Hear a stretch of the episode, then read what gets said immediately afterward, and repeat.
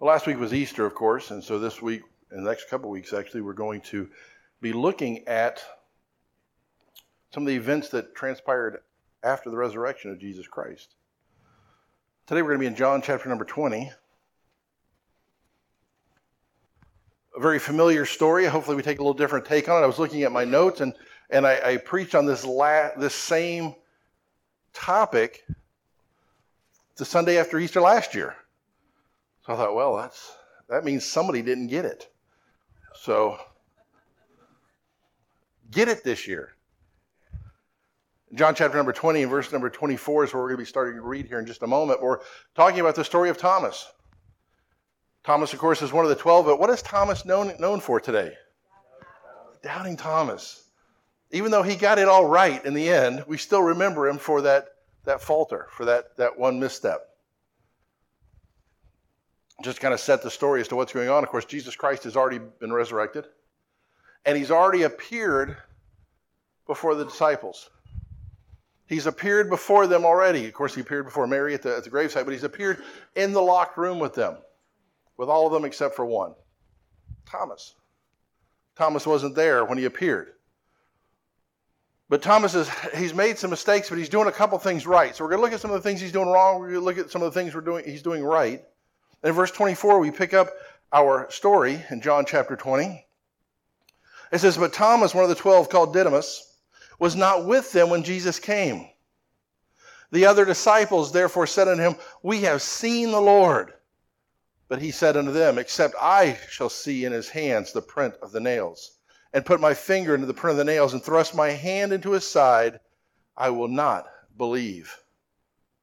So we see Thomas, and he, he finally gets back with the disciples, and he comes before them, and, and, and he, he wants to rebuke what they've told him. They've all said, We saw him. Jesus was here. He was standing here. And Thomas says, No. Until I can take my finger and stick it in the holes in his hands, I'm not going to believe it was really him. Thomas had a very frustrated, reactionary spirit. He's frustrated because, no doubt, and frustrated because he's invested much of his life, uh, the past few years of his life, into this person that he thought was the Messiah, that he thought was God. And now this person has been nailed to the cross and died.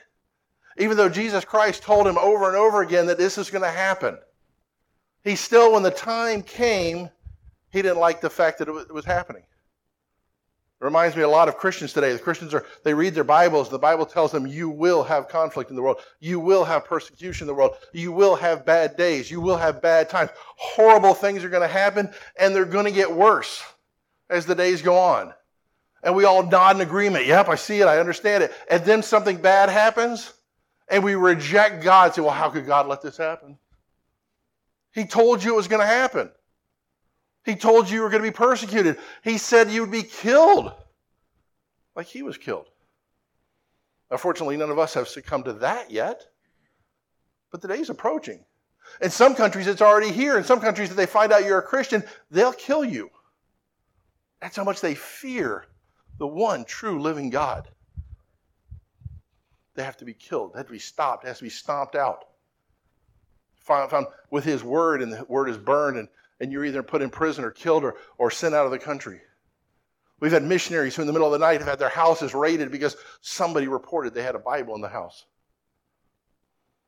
We had a missionary in North Korea that, that his house was raided. His, he was there with his wife and his daughters, and, and they came in, they arrested all of them, they searched the house, took all their belongings, took their house, found their Bibles, destroyed their Bibles. They sent the, the, the wife and the daughters back to the United States, and they kept him there and tortured him, trying to get him to repent of Jesus Christ, not repent to Jesus Christ.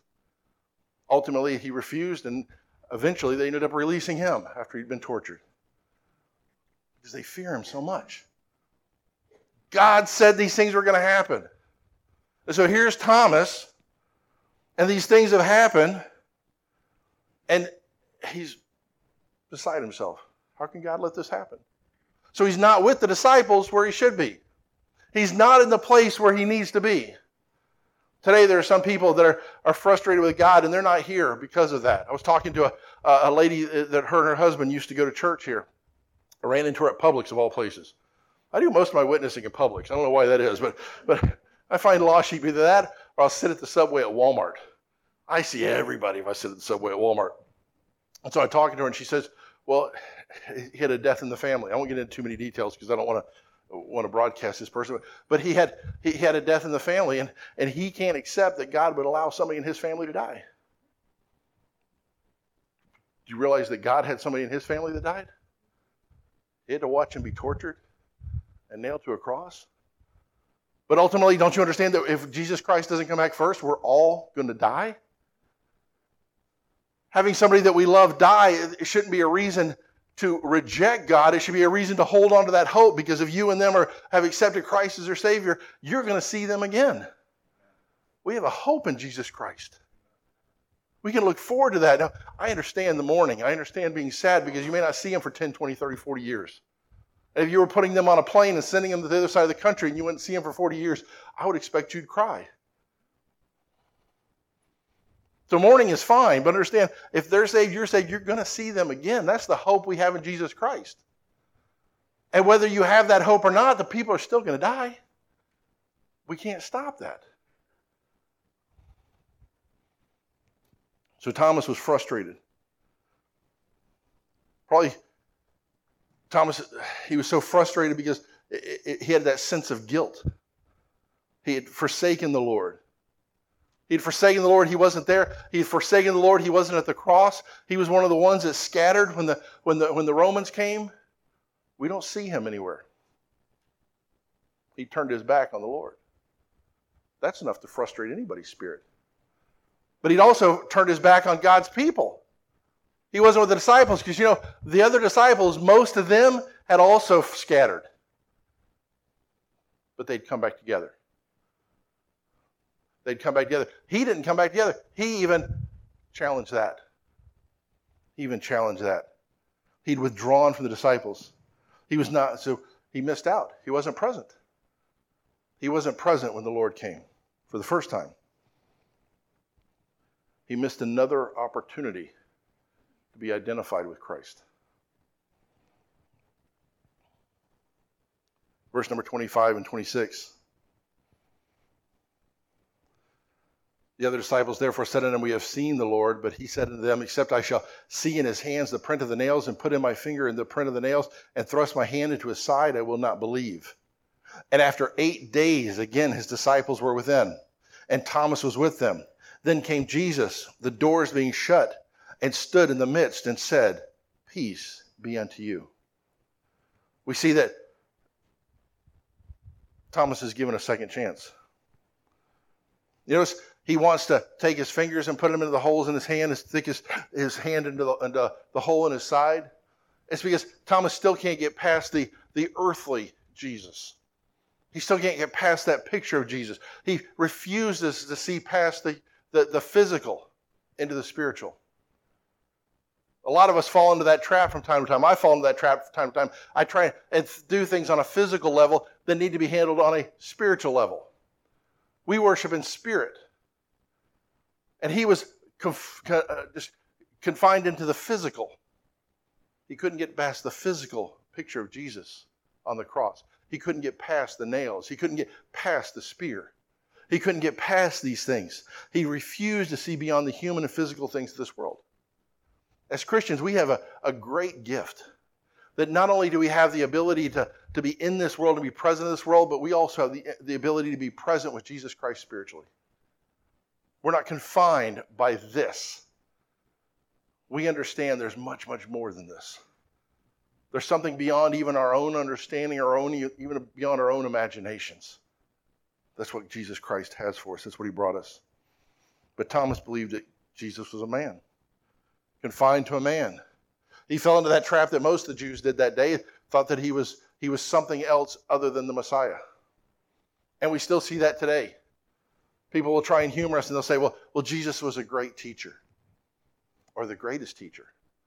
Or some of the cults will say Jesus was the greatest prophet or he was the, the greatest man or the, the greatest model of man, something we should all aspire to. And they do all these things, and it seems like they're elevating Jesus. What they're actually doing is they're reducing Jesus down from his Godhead to a mere man. Even if it's a perfect man, even if it's the greatest man, there is a huge gulf between the greatest man and the greatest God. And that's what they're reducing him down from. He was much more than a great teacher. He was much more than a great prophet. He was much more than a great man. He was much more than just the founder of a religion. He was God himself. He was God made, made flesh that was crucified for our sin. Nothing less. All such other beliefs, no matter how highly esteemed they are, are false beliefs because they only see Jesus as a man. Men prefer that, by the way. This isn't on accident. This happens. It's not an accident there. Men prefer to see Jesus as a man, even a great man, because you know why they prefer to see him as a man? Because man, men make mistakes, right? So men make mistakes. So th- this opens up a couple of doors for them. One, they get to pick and choose where they think Jesus was right and where they think Jesus was wrong. Because if he's a man, he makes mistakes. So he may have been wrong about that, so I don't have to worry about that. I don't have to worry about those teachings that Jesus Christ had because he's just a man, he makes mistakes. Also, and if he makes mistakes, if he's just a man, he makes mistakes, then I'm not really accountable to him, am I? Right? Because he could be wrong. He could be making a mistake. So I'm not accountable to him. So what am I accountable to? If I'm not accountable to Jesus Christ, what am I accountable to? I'm accountable to me. Just me. I created Jesus in my own mind. I created Jesus in my own heart, and I'm accountable to that Jesus. And you know what? That Jesus agrees with me every time. I don't have to worry about, you know, getting my toes stepped on reading the Bible. I don't have to worry about the preacher telling me something I don't want to hear. I don't have to worry about other Christians rebuking me because my Jesus that I created is exactly like me. That's how most of the world, when they speak of Jesus, that's how they believe Jesus is. They talk about a Jesus of love, but not of judgment.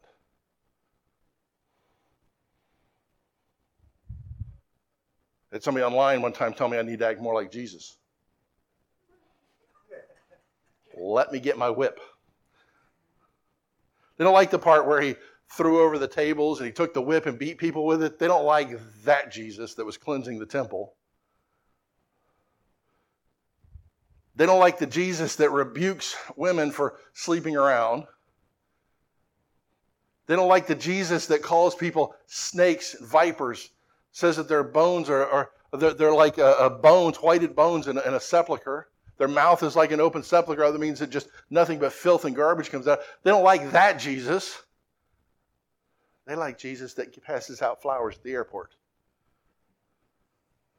But it's a false Jesus.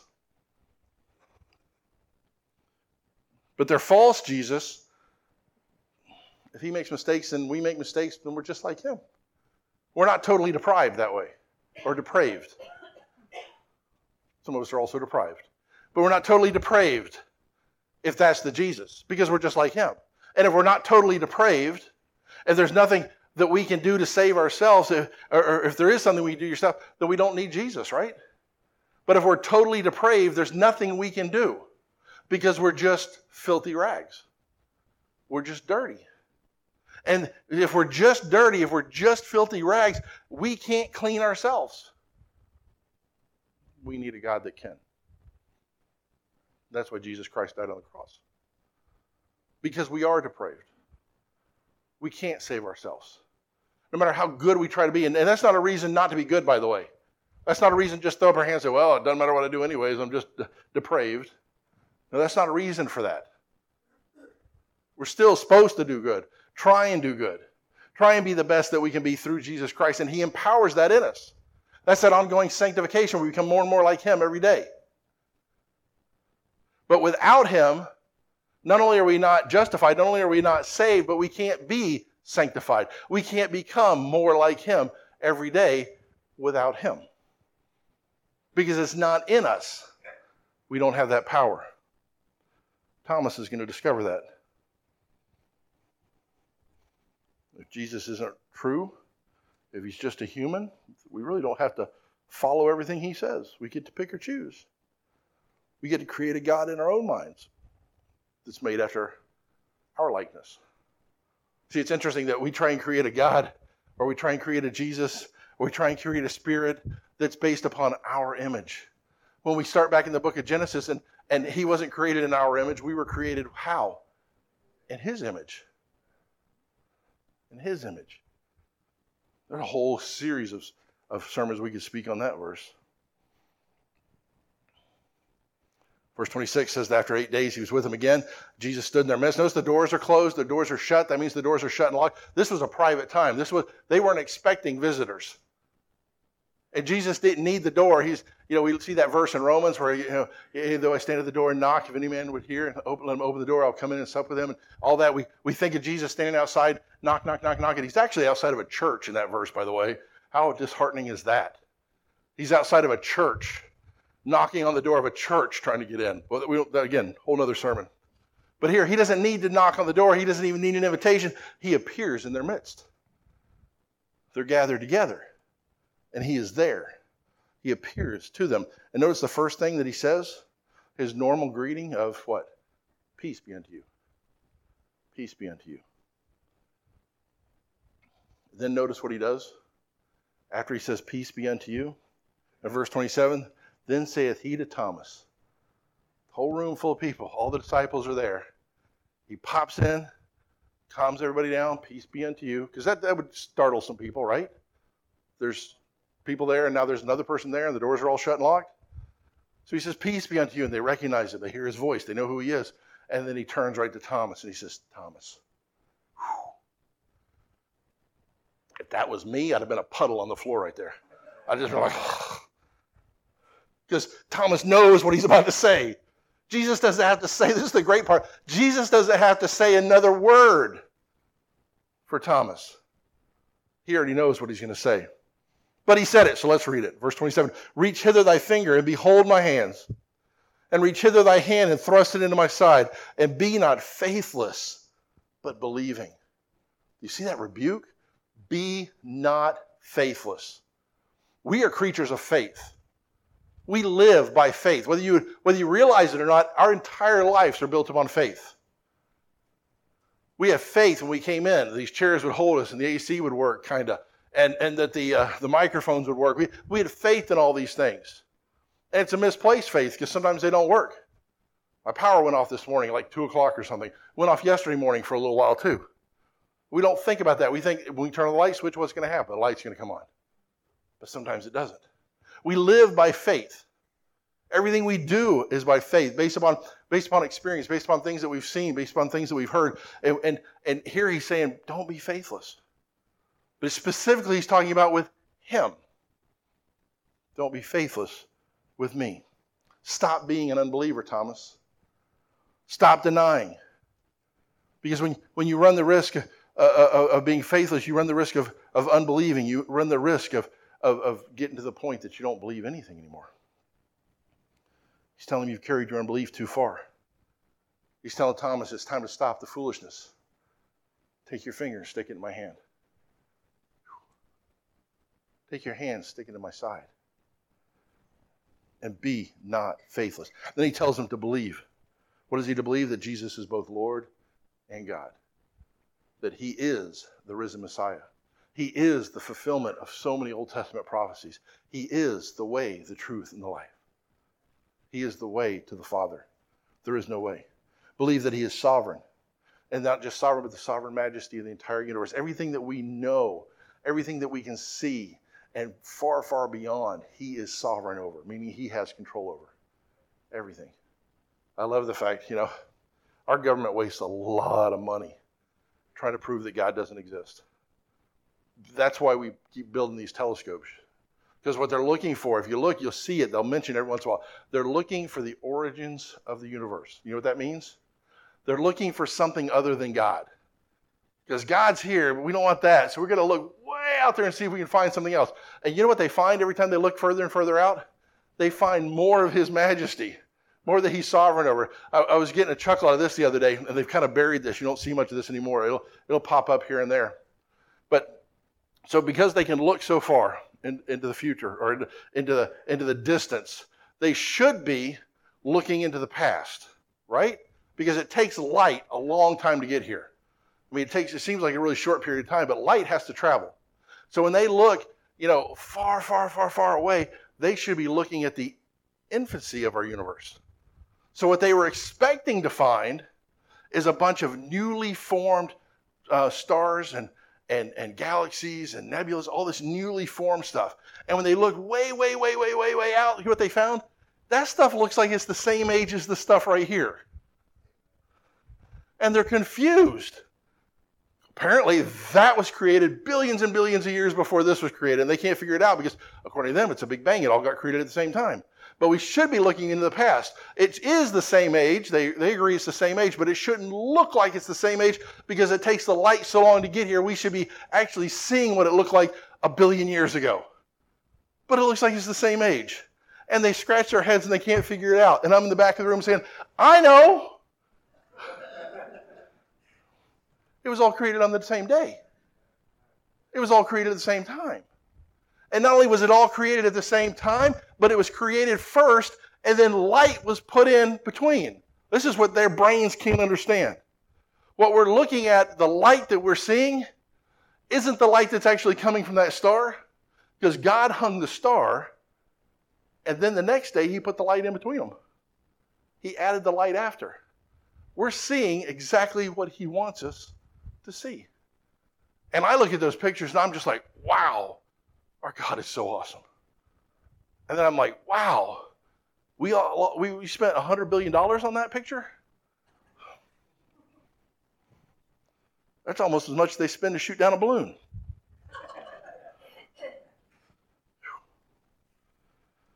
But I digress.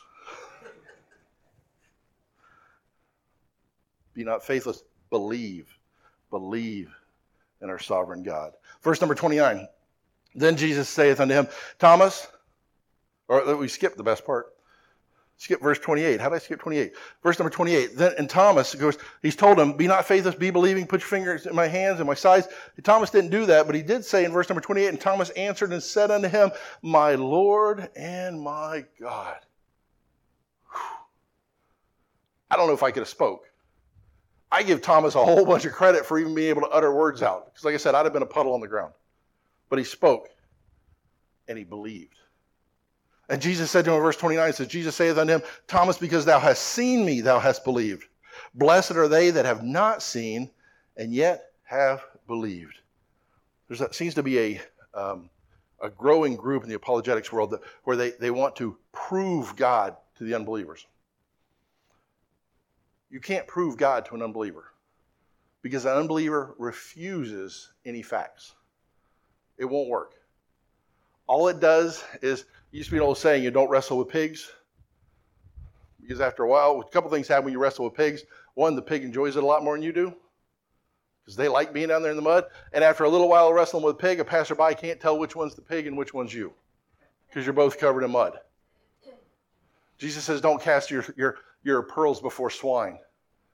So be careful wrestling with pigs because you're not going to win that battle although the outcome is bacon. But, anyways, um, again, I digress. But we're not called to argue God. Nowhere in the Bible does God argue himself. He starts out Genesis 1 1 how? In the beginning, God. Well, where did he come from? How did he exist? Who were his parents? Did he come from another planet, another universe? No, no, no, none of that. In the beginning, God. Well, how far back in the beginning? All the way back to the beginning. In the beginning, God. He's always existed. He's always been there. He's older than anything we can we can understand. We can't even in our minds we can't even fathom something that doesn't have a starting point. Because our finite brains, everything starts, everything stops. You go to a cemetery, and on, on every headstone it says they were born this date, they, they died on this date. There's a beginning day, and there's a stopping day. We look at history. The war started here, the war ended there. Everything we know, everything we understand has a starting point and an ending point, but not God. He's bigger than our brains, which is a good thing because He created our brains. So we can't argue God. But the proofs are there. And he's telling Thomas, he's like, he's like, you know, you're you're blessed because you got to see and you believe. But, but more blessed are those that don't see the evidence and they believe. There's evidence everywhere for God. And, and I don't mind you looking for it. Fact, I kind of encourage. It's encouraging to look at the world and, and realize how harmonious everything is, and that it could only have been put together by a good creator, not just happenstance. There's nothing wrong with that.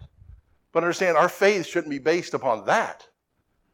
Our faith is based upon Jesus Christ. Because thou hast seen me, thou hast believed.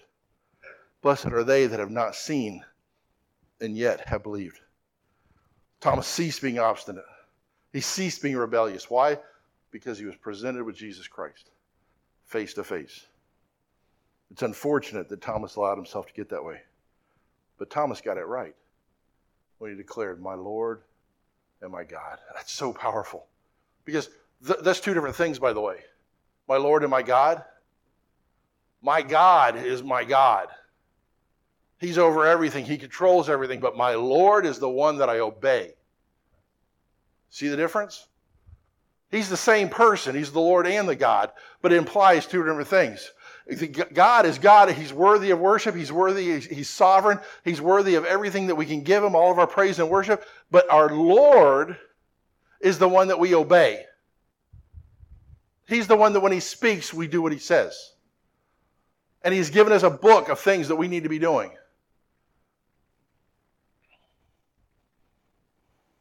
We need to be carrying his gospel to every creature. You know, it's a shame that Thomas took this for Thomas, but it gives us a great lesson. There are a number of lessons in here, a number of little sermonettes in here. Like, if you're not where you're supposed to be, you're liable to miss out on something. You've ever heard that before? That's a reality of Thomas. He had the opportunity of seeing Jesus Christ eight days earlier, but he missed out. But God is a gracious God, and he gave Thomas a second chance. Let that sink in for a minute. Because there are some of you here that have, have been given ample opportunities to accept Jesus Christ as your Savior, and you've refused for whatever reason. You've put it off and put it off, put it off. Some of you to the point now that it's almost embarrassing to accept because you're like, people think I'm saved. What am I going to do? God is a gracious God. His command to you is the same stop being faithless. Believe right now, today. Don't worry about what anybody else says. Because, by the way, by the, if you were to get saved today, I can tell you what everybody's going to be thinking. They're not going to be thinking, what a hypocrite. They're going to be thinking, praise God. Praise God. Hallelujah. Praise God. See, that's the gracious God that we, we worship. We, we have a, a, a, God that is so forgiving and so gracious that He repeatedly gives us opportunity after opportunity after opportunity. But one day they come to an end. One day we stop breathing in this world and we open our eyes somewhere else and it's done. Our decision's made. Whatever we've chosen. chosen Jesus, we've chosen Satan, or we've chosen to stay on the fence. By the way, Satan owns that fence. There is no middle ground. The person that sees without believing, or believes without seeing, is a person that is more blessed. They have a, strength of character. They have more tenderness of heart, typically. They have a, a sensitivity to the witness of the Holy Spirit because they, their, their belief is, is a different belief. It's not based upon the facts of the world, it's based upon the awareness of God and what Jesus Christ did on the cross. 1 Peter 1 8 says, whom having not seen ye loved, and whom through now ye see him not. Yet believing ye rejoice with joy unspeakable and full of glory. I want to live in a world that's full of joy unspeakable. I want to live in a world that's full of glory. That's not the world I live in today. That's the church I worship in. But when I walk out these doors, I'm not seeing a lot of joy. Christians, it's our job to take this to the world. Our world is dying. Our country is dying. Our community is dying. They have no joy and they have no glory.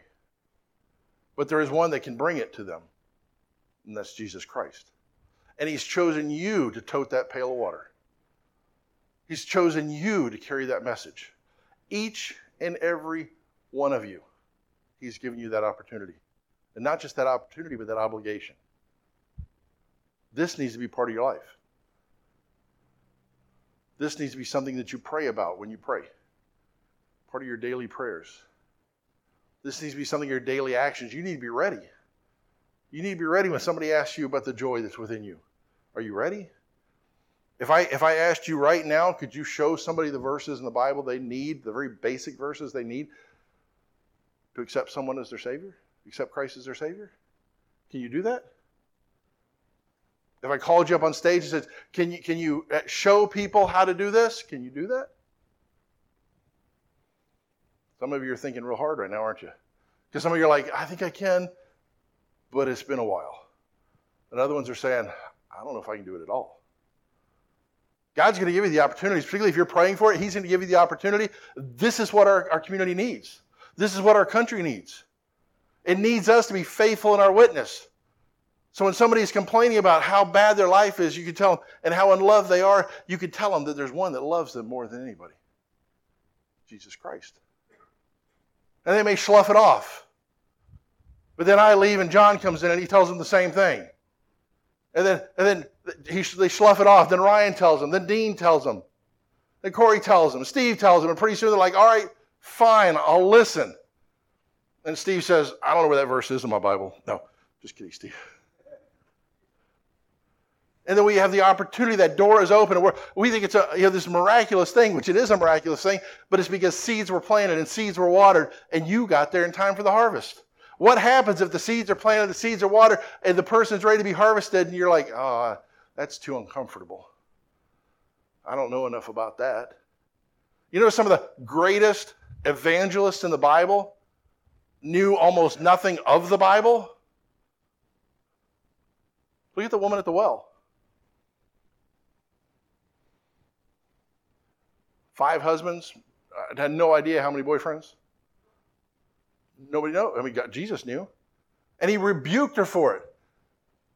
Told her to go and sin no more showed her that, that this wasn't just about the Jews. This wasn't about worshiping in the synagogue, that, that we are going to worship everywhere, we're going to worship together, we're going to worship in spirit. And she accepted that living water that he offered. And what did she do?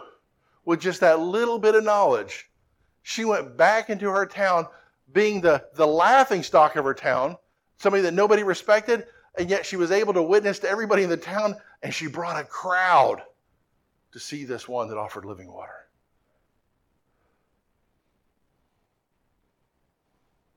Can't you do that? Are you worse than her? You're probably about the same as her. I mean, your sin is probably not that sin, but you probably got your own sin. And if she can do it, why can't you do it? Why can't you do it? We see this over and over and over again with people that have a, a small interaction with Jesus Christ. If there is such a thing as a small interaction with Jesus Christ. And they go out and they don't know much, but they go out and they say, Come and see for yourself. Come and see for yourself. Just, just come and see. And they bring him to Jesus Christ. When a man truly sees what Jesus Christ has done, has done for him, or when he's rebuked by the Spirit of Christ. He ceases his unbelief and he turns to Jesus Christ. The Lord's Spirit won't always strive with us. There's only a season now, and it'll be too late. Proverbs 29 1 says, He that being often reproved hardeneth his neck shall suddenly be destroyed and that without remedy. There's coming a point in time that these people that you're afraid to tell, or you that have stiffened your neck here and said, oh, I don't, I don't need that. There's a time when it's going to be too late. And once it's too late, look at those last few words there. It says, and that without remedy. There is no second chance. Once somebody closes their eyes in this world, it's, it's settled. It's done. There's no praying them out of, a, out of hell. There's no, that's all stuff that's made up by man to try and make man feel better. It doesn't exist. We have every opportunity here on earth to reach out to the light that we see. God has promised that when we reach out to the light that we see, He'll send more light so that we're all without excuse. Christians, how many of you are going to get to heaven and, and look back on your, your deeds here on earth and realize that there were times that you missed you missed opportunities to tell somebody that was ready? It, it's shocking sometimes when you put yourself out there and you start going places and you start witnessing to people how ready people are. We were witnessing one day and we went and uh, we almost didn't go because it started to sprinkle a little bit and we didn't like to you know you don't like to go to somebody's house. This is somebody we didn't know. And go to their house and knock on the door and it's raining. Can we come inside? You know that's just kind of awkward. But the holy spirit said go ahead knock on this door. And so we knocked on the door and the guy uh, opened the door and he's crying. It's a grown man and he's crying. And it kind of startled us a little bit and we're talking to him and we told him you know, where we're from, and we wanted to come and tell him about Jesus Christ, and he, he burst into tears again. That he's been praying that somebody would come and tell him about Jesus. The rain stopped. We were able to go sit down on a bench outside, on a like a picnic table outside, and we talked to him, and he gave us his story. He was a sniper, a sniper in the military. he said, I killed people. He says, and I, I closed my eyes at night and I would see their faces these people that I'd killed. Some of them he, he didn't even see the face when he killed them, but he said, I could see him in my dreams. He says, I went to my chaplain in the in the army. I went to my chaplain and, and told him, and he told him, he said, you know, how can I get relief? And he says, There's nothing we can do. You murdered somebody, you can't go to heaven now. And he carried this burden with him. Even after he left the military, he carried this burden, and it, and it, it, uh, it became a, a, problem with alcohol and with drugs as he's trying to, to get those images out of his head. And, and, and we're sitting there with him and we're telling him half the people that wrote the Bible were murderers. It's kind of scary when you look back at the history of some of these people. King David, a man after God's own heart, murderer. Paul, formerly Saul, murderer. Moses,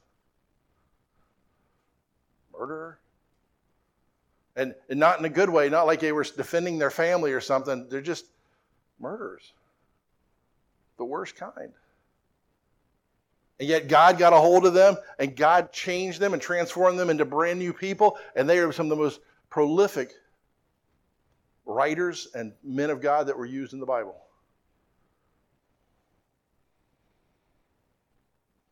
Moses wrote the first five books. Uh, Paul wrote half the New Testament.